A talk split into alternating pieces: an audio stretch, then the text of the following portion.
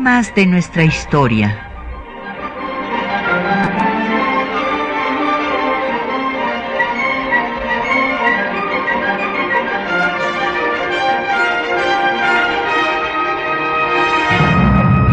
Un espacio que difunde el conocimiento del pasado para comprender nuestro presente. Programa a cargo de la maestra Patricia Galeana.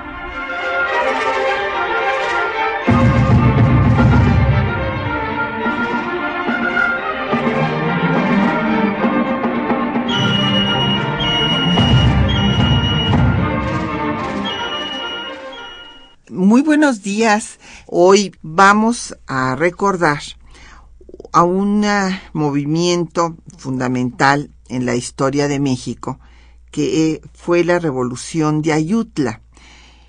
Y esta dio paso pues a que entrara al poder, llegara al poder una tercera generación de liberales, que son los que van a lograr esa modificación que conocemos con un nombre muy modesto de, de reforma, pero que fue en realidad una verdadera revolución que cambió no solamente eh, la situación política, económica, social del país, sino también cultural, al eh, superarse la intolerancia religiosa que había prevalecido desde la conquista española. Entonces vamos a hablar de la revolución de Ayutla y tenemos el gran gusto de que nos acompañe el maestro Rubén Ruiz Guerra. Rubén, bienvenido, gracias por estar con nosotros. Al contrario, Patricia, siempre es un gusto estar contigo y con tu público. Y bueno, para todos nuestros radioescuchas tenemos publicaciones vinculadas con el tema que tratamos. En este caso, vamos a tener cinco ejemplares para ustedes de eh, pues el último conquistador español de Barradas en la invasión de México, así se llama el libro, Invasión de México de 1829, en realidad es la reconquista española, este es más directo, más clara la cosa, que es de donde Santana surge como el gran héroe de Tampico. Y este pues tenemos 10, eh, no perdón, cinco ejemplares de este volumen y cinco más de la reforma liberal eh, que es una cronología que va justo de 1854, año en el que inicia la revolución de Ayutla, a 1876, elaborada por Raúl González Lezama en el Instituto Nacional de Estudios Históricos de las Revoluciones de México. Entonces llámenos, tenemos a su disposición el 55 36 89 89 solo con dos líneas, por eso es que a veces se quejan ustedes de que está ocupado, es que nos quitaron la mitad de las líneas, antes eran cuatro. Y también tenemos una LADA sin costo 01 800 505 26 88 y un correo de voz 56 23 32 81. También puede usted mandarnos sus comentarios, sus preguntas al correo electrónico temas de nuestra historia arroba yahoo.com.mx. En Twitter nos puede seguir por arroba temas historia y en Facebook por temas de nuestra historia UNAM. Y el programa queda en línea durante una semana en el www.radiounam.unam.mx. Bueno, pues como ustedes ya lo saben, el maestro Rubén Ruiz Guerra es eh, un especialista en América Latina, en la reforma del siglo XIX mexicano, es eh, investigador del Centro de Estudios sobre América Latina y el Caribe, y pues eh, vamos a hablar de este movimiento y cómo se gesta. Es un movimiento ciertamente que marca un antes y un después en la historia nacional porque saca a Santana del poder, acaba con el héroe del sainete, o sea que desde luego él no creía que ya no iba a regresar. De hecho, este, pues lo intentó, eh, ya no tuvo éxito, pero este personaje eh, que, pues siendo un militar, se convirtió en el desideratum de la política nacional desde el momento de la caída del imperio hasta su renuncia en 1855, que justo la hizo un 12 de agosto de 1855, por eso es que estamos recordando esta fecha. Así es. Eh, Santana se convirtió realmente en la representación de un primer una primera etapa de nuestra vida independiente en términos de la veleidad, en términos del cambio. Fueron momentos realmente muy difíciles para nuestra nación. Eh, no existía una forma política todavía claramente definida, claramente establecida, y el poder estaba diseminado entre muchos distintos factores de poder real y ninguno de poder político. De esa manera, Santana se va convirtiendo poco a poco en alguien que representa al menos una idea de que ese poder político se puede construir. Él pasa por distintas eh, etapas ideológicas, ¿no? es tanto federalista, también es tan antiimperialista, es centralista, es, eh, es, es santanista, es, es, es, de todo, ¿no? Que yo creo que eso es lo que sí era verdaderamente santanista. tratemos de, de, entender un poco el contexto en el que se está dando esto, ¿no? Realmente es un momento en el cual no hay todavía ni una estructura ni una cultura política que puedan apuntar en algún sentido, ¿no? Entonces están haciendo esos elementos y bueno, pues los personalismos, por supuesto, y las veleidades también surgen ahí en no solo él, sino en muchos otros actores políticos. Realmente una de las cosas que tenemos que admirar de esta generación, esta tercera generación de liberales, es que ya ellos van a ir conformando una idea muy clara de cuál es el proyecto nacional y de cómo para poder sostener ese proyecto nacional es indispensable el compromiso personal y político con el proyecto y con todas sus implicaciones. Ay, yo creo que sí hubo quienes tuvieran claro lo que querían como proyecto nacional antes, pero no tenían, no había una clase política sólida que pudiera enfrentarse a los caudillos militares.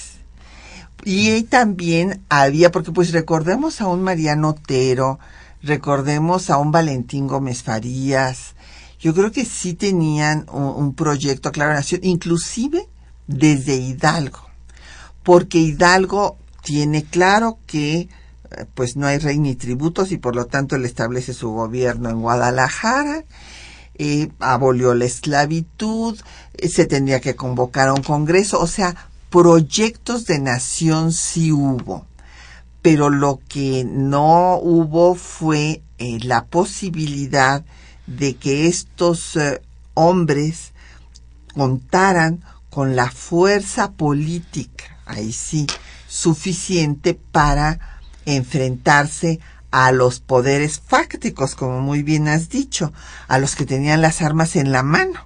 Y bueno, pues entonces eh, no, no se podía este señor Antonio López de Santana, que ahorita vamos a hablar de las cosas que hizo en su último gobierno, que es eh, en el que estalla la revolución de Ayutla, pues primero, en efecto, fue realista, después se convirtió en trigarante, después fue iturbidista y después fue antiturbidista y republicano, y como bien dijiste, lo mismo gobernó con los federalistas que con los centralistas, con los liberales que con los conservadores, porque a él en realidad no le interesaba, estoy diciendo un error, no le interesaba gobernar, le interesaba tener el poder, que es otra cosa. Cierto.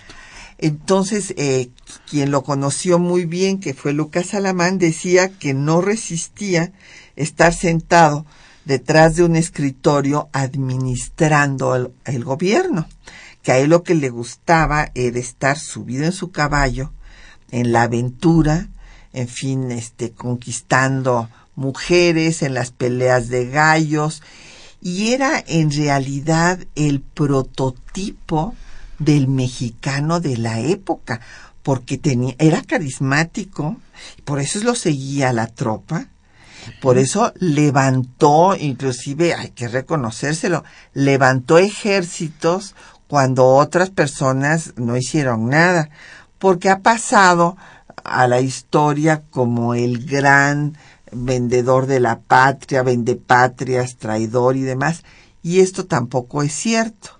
O sea, esto de que se dejó vencer por Estados Unidos y cosas por el estilo, pues no, no se sostiene si uno ve los hechos. En ese sentido tienes toda la razón y sí, habría que matizar esa, esa, afirmación contundente hice al principio. Sí había quienes tenían ese proyecto, pero eran los menos y eran los que no tenían esta capacidad para aglutinar detrás de ellos una fuerza suficiente para que ese proyecto pudiera funcionar. Que realmente esto va a ser un largo proceso que se va a tener que desarrollar tiempo después. Me parece que hay otro elemento acerca de la personalidad de Santana que tampoco debemos eh, olvidar. En este ejercicio del poder también estaba la dispensación de favores. Era alguien que le tenía la capacidad, podríamos decir casi el gusto de tener ese poder para poder darle a sus amigos contratos, privilegios, concesiones, eh, eh, en fin, y de esa manera corruptor, Era, realmente un corrupto. Exactamente, ¿no? Y el gran seductor de la patria, ¿no? Así es, hay un... Eh, Jesús Serna se, refiere con, ese, con ese término, sí, es cierto. Que le queda bien. Que le queda, que le queda muy bien, porque realmente pues, llegó a tener un, un, un impacto sumamente significativo en un momento en el cual y esto sí quiero insistirlo, no hay instituciones políticas que puedan aglutinar y conducir los procesos públicos. Coincido contigo. Ese es, y ese es el problema, eh, pues siempre en los momentos de crisis. Claro. La solidez de las instituciones, su confiabilidad, su eficacia.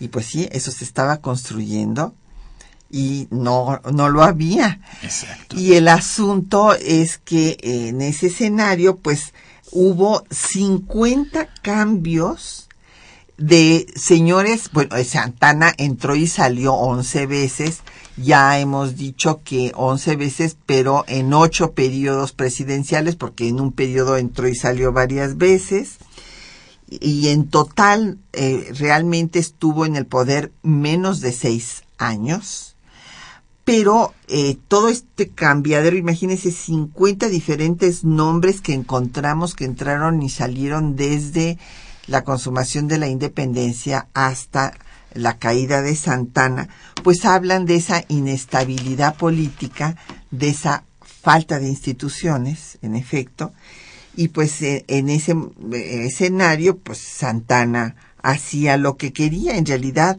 se ha dicho que eh, Santana es el culpable de esto. No, Santana fue un producto del caos. Si no, si hubiera habido instituciones sólidas, pues no, y era, era difícil porque se estaba construyendo el país. Entonces, en ese periodo, además, pues todas las amenazas del extranjero, cuando se reconoce la independencia en 36, ya estamos empezando el problema con Estados Unidos porque ese mismo año se separa Texas, en 38 vienen los franceses y además, por si esto fuera poco, hay aventureros como Rousset de Boulbon que quieren apoderarse de Sonora, eh, William Walker que también tiene, hace lo, mismo. Entonces es un momento pues terrible hasta que pues viene esa situación en la que se le trae a, a, la, a este Santana por Lucas Alamán que no, no fue la primera vez que vino, que lo trajeron, pero esta fue la última, digamos. Cuando Lucas Alamán le escribe, ese es un documento muy importante, señalándole que eh, lo invita para establecer un gobierno fuerte, eh, con intolerancia religiosa, desde luego, y cosas que hablan del proyecto conservador de nación que encabezaba Lucas Alamán, supresión del federalismo, elecciones populares, una nueva división territorial, un ejército renovado y fortalecido y un consejo y cero congresos. O sea, es exactamente lo contrario, pues de lo que se había planteado desde Hidalgo de que hubiera un congreso. Aquí, Alamán dice que se acaben los congresos porque estos han sido eh, un caos para México. Fuiste muy generosa con Alamán, porque tiene en esa carta algunas expresiones que son verdaderamente fuertes, verdaderamente profundas. Por ejemplo, con respecto a, terminar con el federalismo, dice terminar con cualquier traza del federalismo, que no quede ni rastro en la vida pública de este país.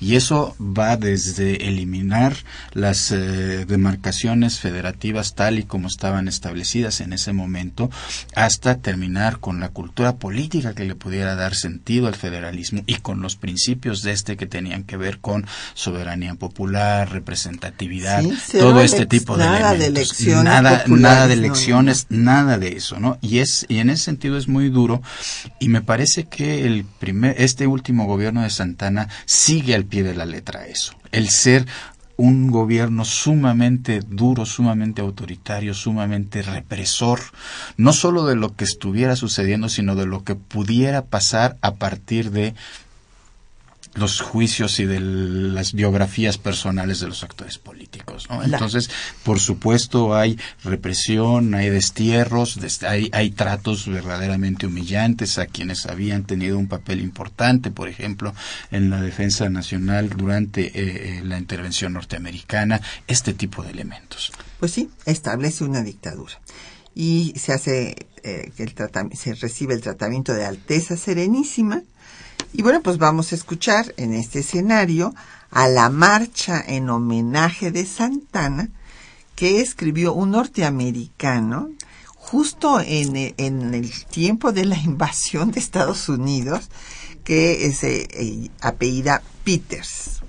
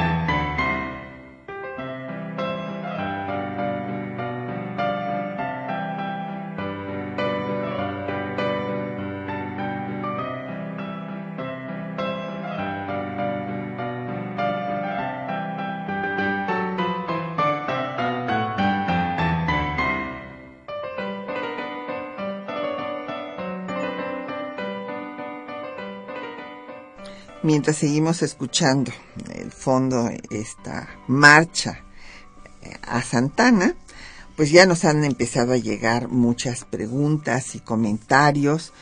Eh, don Enrique Ramírez eh, de Cuauhtémoc nos dice que por qué se le llama movimiento de reforma y que qué diferencia entre una reforma y una revolución. Y bueno, el, tema, don Enrique, de llamarle reforma, vino del propio manifiesto de los liberales en, la expedición de las leyes de reforma en Veracruz, donde dicen que quieren reformar, ellos dicen a la sociedad, pero en realidad es la sociedad, es el Estado, es, es la reforma del gobierno y de toda su población, quieren cambiarla. Ahora, eh, la palabra revolución, don Enrique, según mi querido maestro don Wenceslao Roses, nos enseñaba en su seminario de marxismo que la revolución, a diferencia de una reforma, hace cambios más profundos, hace cambios de estructuras, en este caso, como decíamos, políticas, pues querían acabar con la dictadura este, de Santana y establecer un régimen de respeto a las garantías eh, de la ciudadanía, así lo ponen en el plan de Ayutla, económicas, porque se cobraban aranceles para pasar de un estado a otro de la República y querían libertad de comercio. En el plan de Ayutla también así lo ponen. Y bueno, ya las reformas sociales vendrán cuando lleguen al poder y Juárez, por ejemplo, de la primera ley reformista para administrar la justicia y acabar con los privilegios que, como decía Juárez, se habían, eh, habían desnivelado, es la palabra que usa, a las, a los miembros de la sociedad desde los soberanos españoles, que a unas personas les habían dado fueros y privilegios y a otras no. Entonces, para lograr la igualdad de la ley, pues se va a dar esta reforma, luego pues la gran reforma cultural de superar la intolerancia religiosa, pero que en realidad eh, es una reforma tan profunda que es una revolución. Eh, bueno, esa es la versión marxista que te dio tu maestro. y, habrá quienes dentro de esa misma perspectiva metodológica insistirán que lo que es verdaderamente valioso es justamente esta destrucción de estructuras anteriores y la construcción de unas nuevas estructuras con un sentido distinto de lo que debe ser el, el andamiaje político, el andamiaje que conduzca la vida pública de una sociedad. A mí me parece que esta idea de reforma en realidad puede representar algo todavía más profundo porque va no solo a la transformación de instituciones, no solo va a la creación de nuevas formas de hacer política, no solo va a la creación de el resguardo de ciertos valores a partir de las estructuras políticas, sino va a la transformación interior de los seres humanos. A final de cuentas, toda revolución lo implica.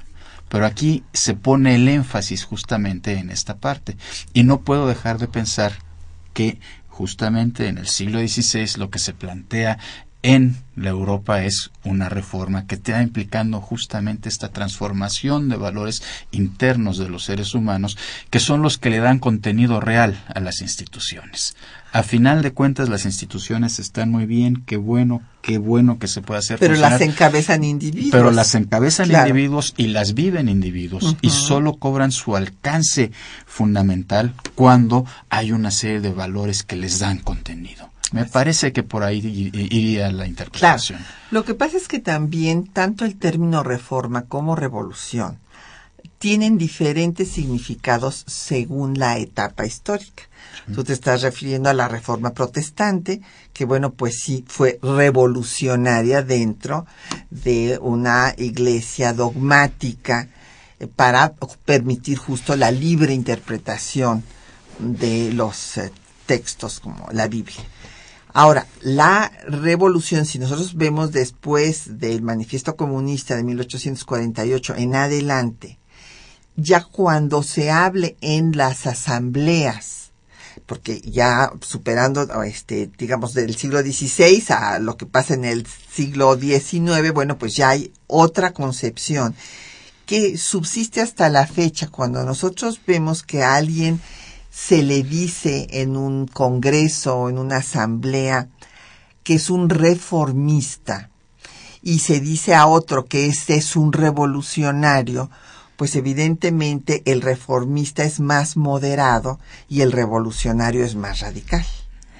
Y este, bueno, pues si vamos a la eh, distinción que hace Norberto Bobbio en izquierda y derecha, pues el reformista estaría más en el centro, digamos, mientras que el revolucionario estaría más a la izquierda, más en un tono radical, digamos. Y Marisela Sánchez, que nos da muchísimo gusto, dice que ya ah, eh, tiene a sus nietos escuchando el programa. Muchísimas gracias, doña Marisela. Muchos saludos a estos jóvenes radioescuchas. Y eh, nos pregunta sobre si es cierto que Santana puso impuestos hasta en las ventanas.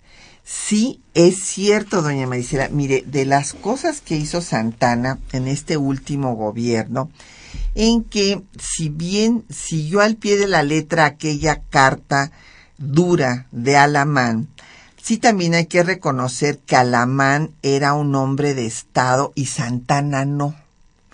Santana era el hombre pues de la aventura, el hombre que le gustaba ser el héroe en las batallas, pero como ya dijimos, no le gustaba gobernar, entonces no era un hombre de Estado, ese es el asunto y Alamán sí.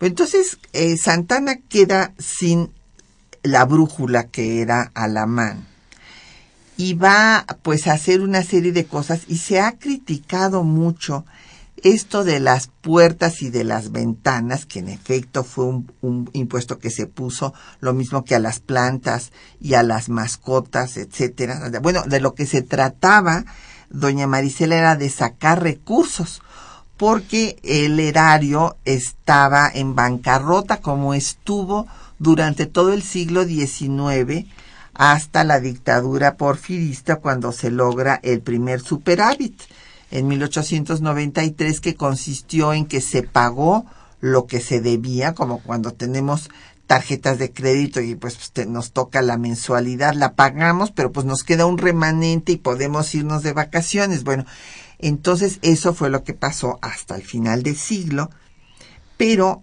antes había que sacar dinero de algún lado y esto ha sido muy criticado y lo y lo comentan como algo eh, pues ridículo, pero yo quiero hacer aquí este pues una explicación del tema. No era ridículo y no era en contra de los pobres como se podría creer porque ¿quiénes eran los que tenían más ventanas? ¿Quiénes eran los que tenían más plantas? Más... Todo esto pues eran los ricos. Y por eso es que hubo una reacción tan fuerte en contra de, de, Santana y luego ya no le van a prestar y no lo van a ayudar cuando viene la revolución de Ayutla. Así es, este eh, impuesto en realidad era un impuesto muy claramente dirigido a los sectores pudientes de la población. Nosotros tenemos que recordar, tenemos que insistir en que eh, históricamente, tradicionalmente, las habitaciones de el pueblo mexicano no se han caracterizado por tener enorme cantidad de ventanas por una razón las ventanas son caras. Para tener ventanas se tienen que tener vidrios y los vidrios en aquella época no eran baratos.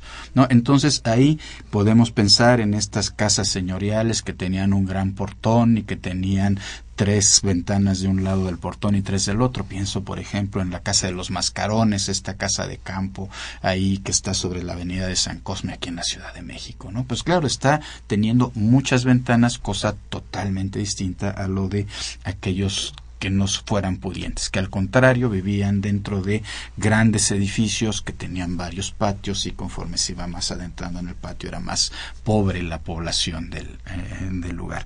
Esa es una cuestión que a mí me parece que es muy, muy importante. El otro elemento es que con toda esta idea de la centralización del poder, y esto es uno de los elementos que también expresa Alamán, el poder tenía que manifestarse poderoso, valga la expresión. Fuerte. Fuerte. Y sólido. Y para ello tenía que gastar dinero. Y para ello yo tenía que gastar mucho dinero. El problema es que, como tú lo has dicho, no había dinero. Claro. Entonces tenía que salir de algún lado y pues el solo puede ser del lado de los impuestos o de los préstamos o en el caso de Santana al final será el pago de la mesilla, pero eso es otra historia. Sí, ahorita la, la vemos también, pero vamos a escuchar eh, los textos, el texto que les hemos eh, reproducido hoy, que es un texto que escribimos ya hace algunos años para una historia, este, México y su historia se llamó esta, esta colección de 12 volúmenes editado por UTEA, que tenía la característica de varias lecturas. Una lectura de imágenes, una lectura obviamente del texto, pero también una lectura de textos y con una cronología y bibliografía comentada. La verdad eh, fue un esfuerzo eh, de un grupo de colegas eh, muy didáctica que, bueno, pues entre ellos estuvo Cristina Torales en la parte de Colonia, Rodolfo Pastor en el siglo XVIII, Gloria Villegas en la Revolución, Abelardo Villegas en el México contemporáneo y a mí me tocó participar en el siglo XIX y este pues ahí se hace una síntesis de lo que fue el plan y la revolución de Ayutla.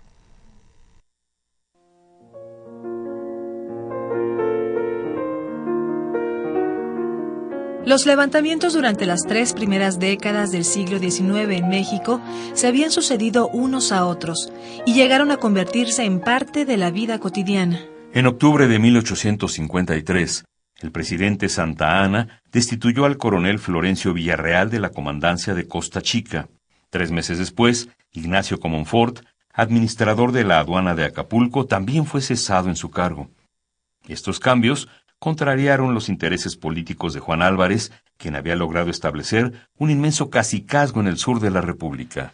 Por otra parte, en aquellos años, además de las grandes potencias, tenían puestos sus ojos codiciosos en México aventureros como el francés Rousset de Bourbon y el norteamericano William Walker. Esto provocó que el gobierno de Santa Ana enviara su ejército al estado de Guerrero. El desplazamiento de tropas fue interpretado por los lugareños como un pretexto para controlar la zona y dio pie para que surgiera el movimiento contra el gobierno patrocinado por Juan Álvarez. Redactado en la hacienda guerrerense La Providencia, propiedad de Álvarez, y proclamado el primero de marzo de 1854, el Plan de Ayutla, firmado por Florencio Villarreal, fue secundado por Trinidad Gómez, Tomás Moreno, Rafael Benavides y Eligio Romero. Este último fue el primer contacto con el grupo de liberales exiliados que vivían en Nueva Orleans. En Acapulco, Ignacio Comonfort modificó el plan inicial, acusando a Santa Ana de pisotear las libertades y de propiciar tendencias monárquicas. El plan revolucionario proponía la creación de un Congreso Constituyente que estableciera instituciones libres y republicanas. Lo que distingue al movimiento de Ayutla de otros levantamientos del México del siglo XIX es que a su triunfo, un nuevo grupo político llegó al poder y cambió las estructuras existentes. Junto al movimiento liberal burgués, surgió, como en la independencia, un movimiento popular que se pronunciaba en este caso por una constitución federal y popular. Hubo levantamientos de campesinos en el estado de Morelos. En Yautepec se formularon demandas para el incremento del jornal. En Cuautla y en Pantitlán fueron incendiados cultivos de caña, y en Cocoyoc hubo revueltas contra los terratenientes. Los hacendados morelenses integraron un comité central y presentaron una declaración a Ignacio Comonfort, en la cual se reconocía el nuevo orden emanado de la Revolución y solicitaban la protección de sus propiedades. En la capital de la República nadie creyó que se tratara de un movimiento decisivo para el país, y menos el general Santana, quien fue personalmente a reprimir a los sublevados que controlaban el fuerte de San Diego en Acapulco, al mando de Comonfort. Como era su costumbre, Santana lo improvisó todo. Aumentó el presupuesto nacional y decretó una leva que logró reunir seis mil hombres. Las fuerzas de Ignacio Comonfort apenas llegaban a seiscientas, a pesar de la diferencia de recursos bélicos, Comonfort rechazó el ataque de las tropas de Santa Ana, quien trató entonces de sobornarlo con cien mil pesos para que entregara la plaza. Ante la negativa del general sublevado y sin perspectivas de que el asedio produjera resultados favorables, a causa del calor y las enfermedades, el presidente optó por retirarse. De regreso en la Ciudad de México, declaró que el movimiento estaba dominado. Sin embargo, los ricos desconfiaron y no le prestaron dinero, y los conservadores, atemorizados, volvieron sus ojos a la solución monárquica con un príncipe extranjero. El movimiento cundió por todo el país. En Michoacán se levantaron en armas Epitacio Huerta, Manuel García Pueblita, Santos Degollado y Miguel Negrete. En Tamaulipas, Juan José de la Garza y en Nuevo León, Santiago Vidaurri. También hubo levantamientos en San Luis Potosí y Jalisco. En el exilio, Benito Juárez, Melchor Ocampo, Ponciano Arriaga y José María Mata formaron un grupo político sólido, con un proyecto de gobierno que deseaban para México. Los unía el repudio al gobierno personalista de Santa Ana y la conciencia de la necesidad de establecer un gobierno liberal. Al estallar la revolución de Ayutla, organizaron en Brownsville, Texas, la Junta Revolucionaria Mexicana, y más adelante, Juárez se trasladó a Acapulco para servir directamente a la causa.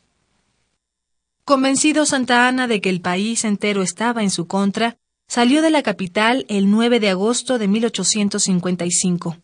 En Perote declaró que abandonaba el poder y se embarcó rumbo a Nueva Granada, hoy Colombia. Aprovechando el desconcierto, militares conservadores, como Rómulo Díaz de la Vega, trataron de obtener ventajas de la situación y eligieron a Martín Carrera como presidente provisional. Pero en Cuernavaca los revolucionarios proclamaron a Juan Álvarez para el puesto supremo, mientras se convocaba al Congreso Constituyente. Cuando Santa Ana abandonó el país, la situación política era incierta. El grupo triunfante acordó establecer un gobierno republicano y liberal, pero hubo variantes en cuanto a la forma y la profundidad de la reforma planteada. México seguía en bancarrota, subsistían las estructuras sociales de la colonia, y la cultura se encontraba en manos de la Iglesia, contraria a las ideas del nuevo grupo liberal en el poder.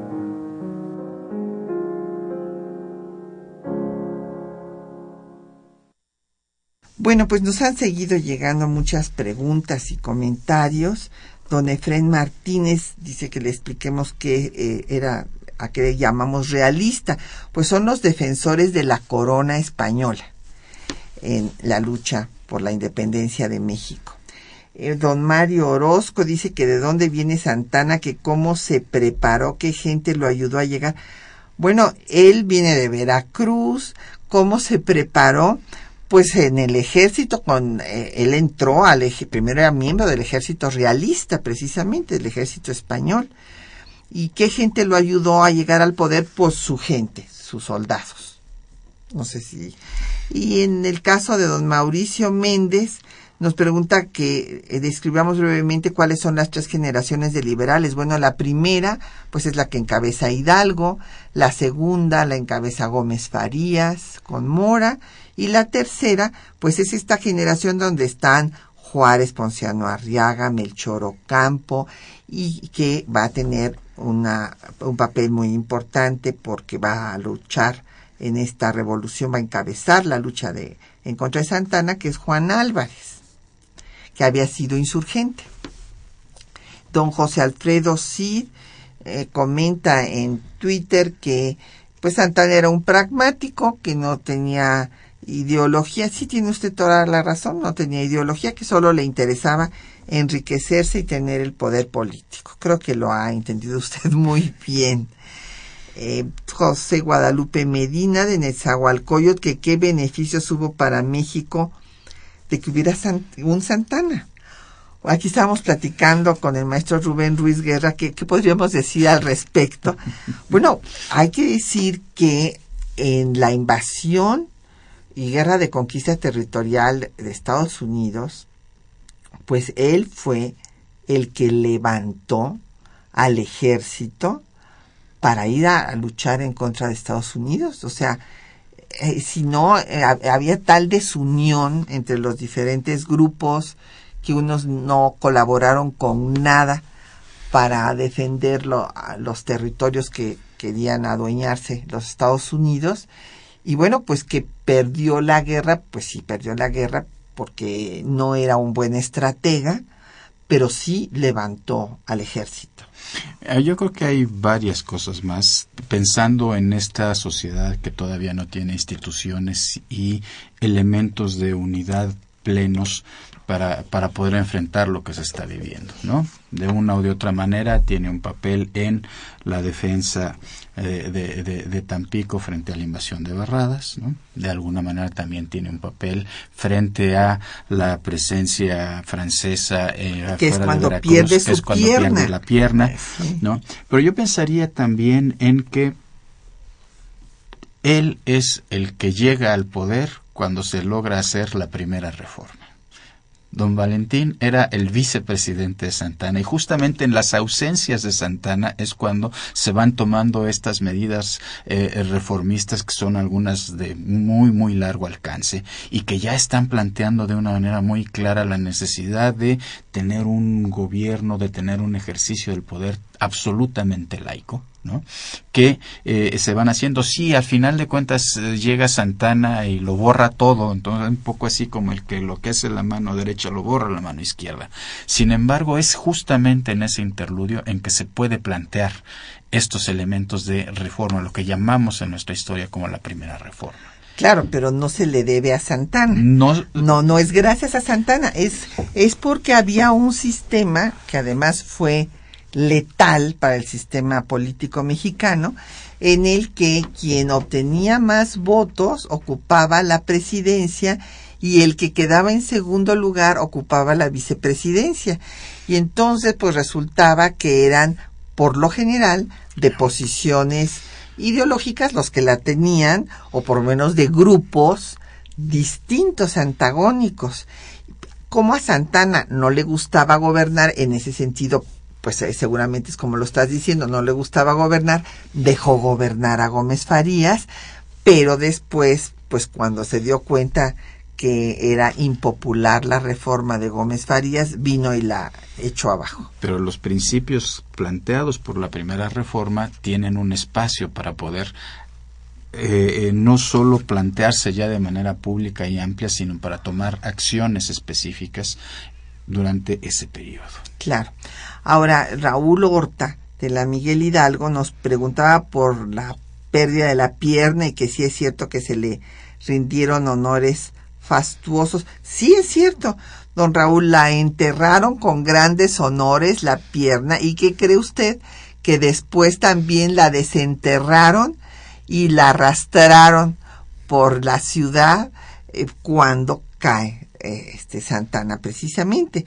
Entonces fue eh, como este ya no me acuerdo si él mismo lo escribe en sus memorias. Él dice que él fue leal a su patria, a su religión y a su corporación, al ejército. Pero este él realmente fue un individuo que no pues como decía yo no sabía ni administrar el poder, ni le importaba hacerlo, pero eh, sí perdió el, el, último gobierno, que todavía no hemos podido llegar muy bien a, hablar de él, perdió ya toda proporción porque sí mandó a incendiar poblaciones, eh, decretó primero que cualquier opositor al gobierno fuera ejecutado ipso facto, eh, hizo cosas tan graves que después inclusive las murmuraciones en contra del gobierno eran objeto de ejecución. Esto no lo había hecho antes, hay que reconocerlo, pero en el último gobierno sí, sí lo hizo.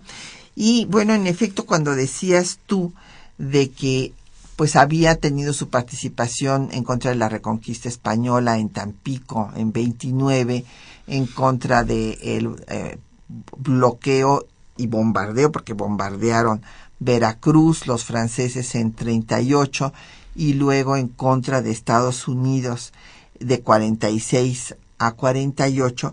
Es cierto, pero siempre él lo capitalizaba más de lo que realmente había logrado. Era hábil para capitalizar porque, por ejemplo, en Tampico la estrategia la hizo Mieri pero Mieri se suicida, después por razones personales y entonces él capitaliza ser el héroe, el único héroe que, que queda, ¿no? Y como en, en este Veracruz pierde la pierna, pues eso lo capitaliza muchísimo. Y en cuanto a lo de Estados Unidos, curiosamente, ha pasado a la historia como el vendepatrias a Estados Unidos y hay muchas personas que confunden y creen que fue culpa de Santana que se perdiera más de la mitad del territorio nacional y eso no es este exacto. Lo que Santana vendió fue nada más el Valle de la Mesilla en 1853, eh, que es un valle en Sonora. Sí, un valle que era muy importante en ese momento para la construcción de los ferrocarriles en, los Estados Unidos. Eh, tienes toda la razón, era un gran publicista de sí mismo. Pero yo creo que eso en ese momento tenía el valor de que permitía aglutinar a su alrededor ciertas voluntades y ciertas eh, eh, fuerzas políticas. Y que en ese momento lamentablemente, él era prácticamente el único que podía hacerlo al nivel al que lo llegó a hacer. Nadie, nadie más pudo, y, en verdad tienes toda la razón, hay estadistas, hay gente con una gran claridad de, de, de visión, pero no logran concitar atrás de ellos una fuerza importante para llevar a cabo las enormes tareas que había que hacer. A lo mejor Santana no las hizo bien o a lo mejor hasta deliberadamente las hizo mal, pero fue el que tuvo la fuerza para concitar, para tener a esta gente detrás de él apoyándolo a hacer algunas cosas. Porque tenía carisma entre la tropa. O sea, era eh, realmente la tropa la que lo, lo que, la que lo apoyó y como tenía esa fuerza del ejército, pues por eso lo traían eh, los conservadores y como en el caso de, de Alamán, ¿no? Pues vamos a escuchar una canción típica guerrerense que justamente se refiere a la revolución de Ayutla, que se llama La Guacamaya, eh, con, del disco de Guillermo Zapata, México a través de sus canciones.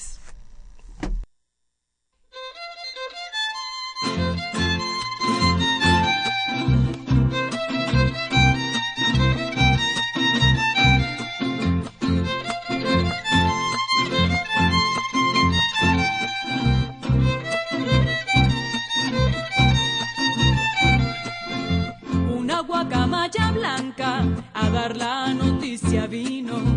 Cuidado con el tirano, Chetita Juan Álvarez nos previno. Una guacamaya blanca a dar la noticia vino. Cuidado con el tirano, Chetita Juan Álvarez nos previno. Ay la la la, ay la la la, ay la la la la la la. Cuidado con el tirano, Chetita Juan Álvarez nos previno.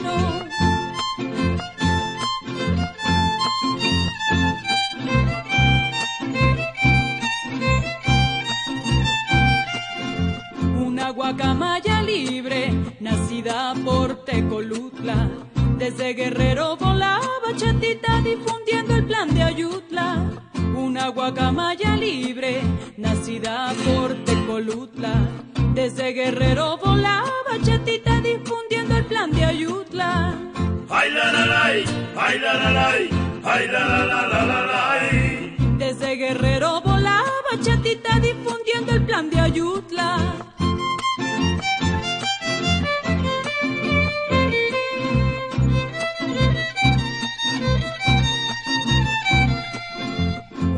Guacamaya dijo, hay que pelear con fervor. Aquí el tirano es Santana, chatita la libertad como un for. Una guacamaya dijo, hay que pelear con fervor. Aquí el tirano es Santana, chatita la libertad como un for. Ay la la la, ay la la la, ay la la la la la la. Aquí el tirano es Santana, chatita la libertad como un for.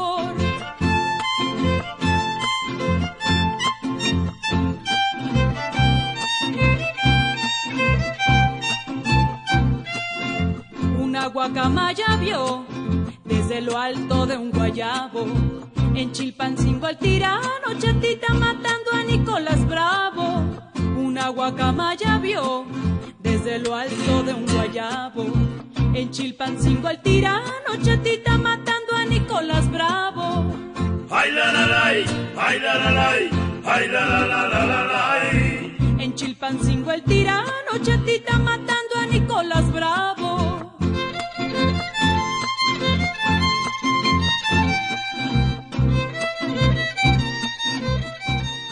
Bueno, mientras seguimos ahí oyendo de fondo, vamos a comentar primero lo de la canción, porque ahí ustedes oyeron que se hace alusión desde luego a Juan Álvarez, la cabeza del movimiento de Ayutla, se hace alusión a que el tirano, que es Santana, manda a matar a Nicolás Bravo, que muere en efecto en estos años de la revolución de Ayutla, bueno, que es un año, realmente el 54-55, empieza en 53, desde, de hecho, empieza a hostilizar Santana a la gente de Juan Álvarez, que era el cacique de esa zona, pero digamos que era un cacique bueno, un cacique que lo quería su gente, y Santana empieza primero, pues ya vimos que quita a Villarreal, luego quita Comonfort de la aduana de Acapulco, y entonces pues se insurrecciona eh, Juan Álvarez,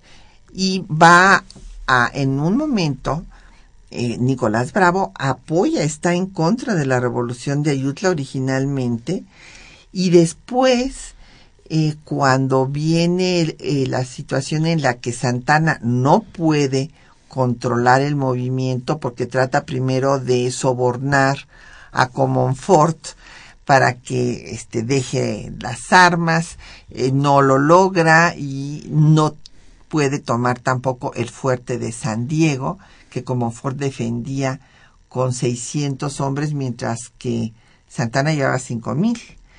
Sin embargo, ahí se resisten y entonces decide levantar el sitio y regresarse a la Ciudad de México porque acá se le habían también complicado las cosas y en ese escenario muere eh, envenenado supuestamente Bravo y su esposa.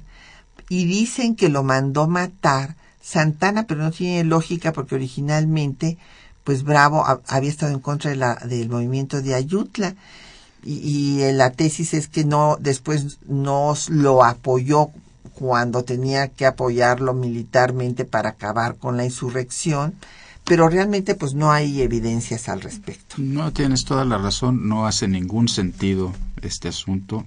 En realidad, en ese momento ya la terrible violencia que está ejerciendo Santana es más bien en contra de las poblaciones, está haciendo una lucha contra guerrillera de características verdaderamente terribles, esta de tierra arrasada, ¿no? De terminar con los pueblos, de terminar con la gente que pudiera fungir como como apoyo para la, resistencia. ¿no? Y bueno, don José Alfredo sí, sí habla de la importancia de Juan Álvarez. Desde luego, Juan Álvarez fue un personaje, repito, muy interesante que había luchado desde la insurgencia del lado de Morelos y que después pues era muy querido en toda esa zona. Era la gente que tenía también más propiedades y autoridad en ella y cuando Santana trató de meterse con su gente, pues Juan Álvarez no lo dejó. Y lo que tiene es un punto central, es que Benito Juárez se traslada de Nueva Orleans. Eh, ¿Se acuerdan que se los había mandado al, exilio allá eh, Santana, tanto a Juárez como a Ocampo?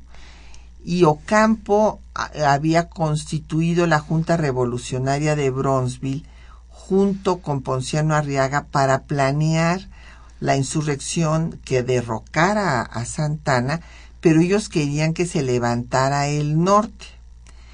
Y el norte, pues estaba Vidaurri, ya sabemos el veleidoso de Vidaurri, que finalmente no se levantó a la hora que debería haberse levantado. Y en cambio, sí vino el movimiento del sur, de Juan Álvarez y eh, fue Juárez el que se trasladó hasta Acapulco y bueno se fue a presentar después con Juan Álvarez y su hijo para asesorarlos. Y él sí creyó que este movimiento del sur podía convertirse en el movimiento que acabara con la era santanista como en efecto sucedió. Así es, el movimiento del sur se convirtió en la parte central, en la parte medular de esta revolución. Pero sí tenemos que recordar que no solo fue en Guerrero en donde hubo lucha en contra del gobierno de Santana. Si bien en el norte Vidaurri se tardó en hacerlo, después, lo hace, y se convierte esa en una intervención decisiva. Pero aparte de eso, por ejemplo, y de la Garza en Tamaulipas, de la Garza en Tamaulipas, pero Michoacán, por ejemplo, Epitacio Huerta, el, el en, fin, empiezan a haber movimientos en distintas partes del país que están manifestando, que están expresando justamente el descontento desde las regiones en contra de este intento centralizador del ejercicio del poder. Y yo creo que este es un elemento que es muy, muy importante. Tenemos que entender que este tipo de movimientos se, se dieron justamente a partir de las regiones que no estaban de acuerdo en que hubiera un gobierno que quisiera revivir el control centralizado de la época colonial.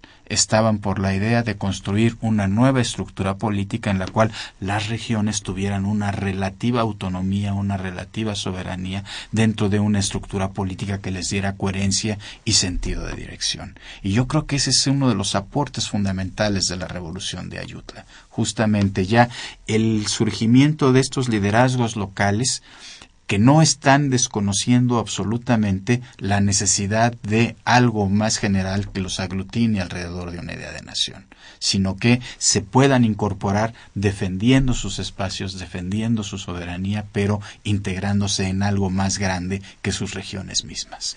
Claro, recordemos que el origen de este regionalismo pues nos podemos remontar hasta el gobierno de los Austria. Antes de que llegaran los Borbones al trono de España, en la primera etapa de, virreinal, se dejó que hubiera bastante eh, independencia en las regiones. Fue cuando vinieron los Borbones que establecen ese sistema centralizado tomado del modelo francés en ese momento que son las intendencias y que van a causar desagrado. Y después, cuando viene eh, la independencia y el imperio, justamente a la caída del primer imperio de Iturbide, vienen movimientos separatistas en Zacatecas, en Jalisco, en, Yucatán, que, que, quieren tener su autonomía regional y por eso es que la eh, Constitución de 24 es precedida del acta constitutiva de la Federación. O sea, ya no se iba a discutir federalismo-centralismo. Se establece el federalismo y se va a discutir nada más el grado de federalismo que se va a poner, que es el debate entre Ramos Arispe y Mier. Mier no era centralista, como se ha dicho, quería un federalismo moderado, que es otra cosa pero sigue luchando la lucha entre centralismo y federalismo. Vienen las dos constituciones centralistas, 36, 43. En el ínterin hay un intento de restablecimiento del federalismo en una legislación que se disolvió por los santanistas, la de 42. Después se restablece en 47. Viene nuevamente la idea que nos decía el maestro Rubén Ruiz Guerra de centralización en el gobierno de Santana y entonces pues viene el movimiento federalista de Ayutla. Así es. Eh, eh, realmente eso está marcando un parteaguas, justamente. ¿Por qué? Porque a partir de eso se va a plantear la necesidad de construir toda una institucionalidad que le dé sentido, que canalice esto en, la, de la mejor forma. Y, ahí, y esa será la institucionalidad republicana que será la que se defenderá a partir de la Constitución de 1857 y lo que vendrá después. Así es. Ya, este, en fin, este, esta constitución que será reformada en 17, ya nunca se va a hablar de un sistema unitario centralista, sino que en el texto constitucional, al menos, no en la práctica que han tenido sus altas y sus bajas, triunfa el federalismo. Pues ya nos tenemos que retirar. Agradecemos a José Alfredo Esir sus eh, tweets, muchísimas gracias. A don Fermín Luis Ramírez eh, de Cuautitlán Izcalli, También eh, nos envió eh, Harza Devi eh, tweets, le agradecemos mucho. A Guadalupe García de la Benito Juárez, Laura Hernández de Nezahualcóyotl, Consuelo Huitzol de por Facebook, Fernando Rodríguez, también de Coyoacán. Él nos preguntaba que cuántas conquistas y reconquistas ha sufrido México. Bueno, conquista pues nada más una, intento de reconquista, eh, la de 29, don Fernando. Y la ocupación norteamericana en el 47, y la 48, francesa. y la francesa, por supuesto. en De el 62 a 62. 67. Exactamente. Agustín Alcaraz de Benito Juárez, muchísimas gracias. A don Jesús Ríos, eh, también este que nos pregunta, bueno, esto ya lo contestaremos en otra ocasión, lo de la mamá de Comonfort. Y Jorge Virgilio, a todos, muchísimas gracias. Lucas Alamán no fue enjuiciado, don Jorge, murió de, este, de enfermedad y este Santana no, no lo liberó de, de su, ninguna prisión. Le agradecemos al maestro Rubén Ruiz Guerra que haya compartido su tiempo y conocimientos con nosotros. Al Muchísimas contrario, agradecido soy yo. y a nuestros compañeros que hacen posible el programa, Juan Estac y María Sandoval en la lectura de los textos, a don Gerardo Zurrosa en el control de audio, Quetzalín Becerril en la producción, en los teléfonos Erlinda Franco con el apoyo de don Felipe Guerra y Patricia Galeana se despide hasta dentro de ocho días.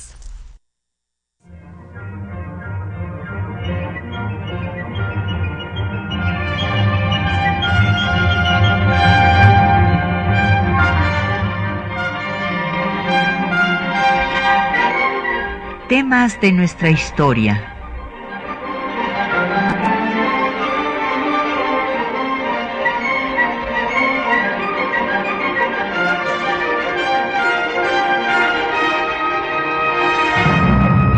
Un espacio que difunde el conocimiento del pasado para comprender nuestro presente. Programa a cargo de la maestra Patricia Galeana.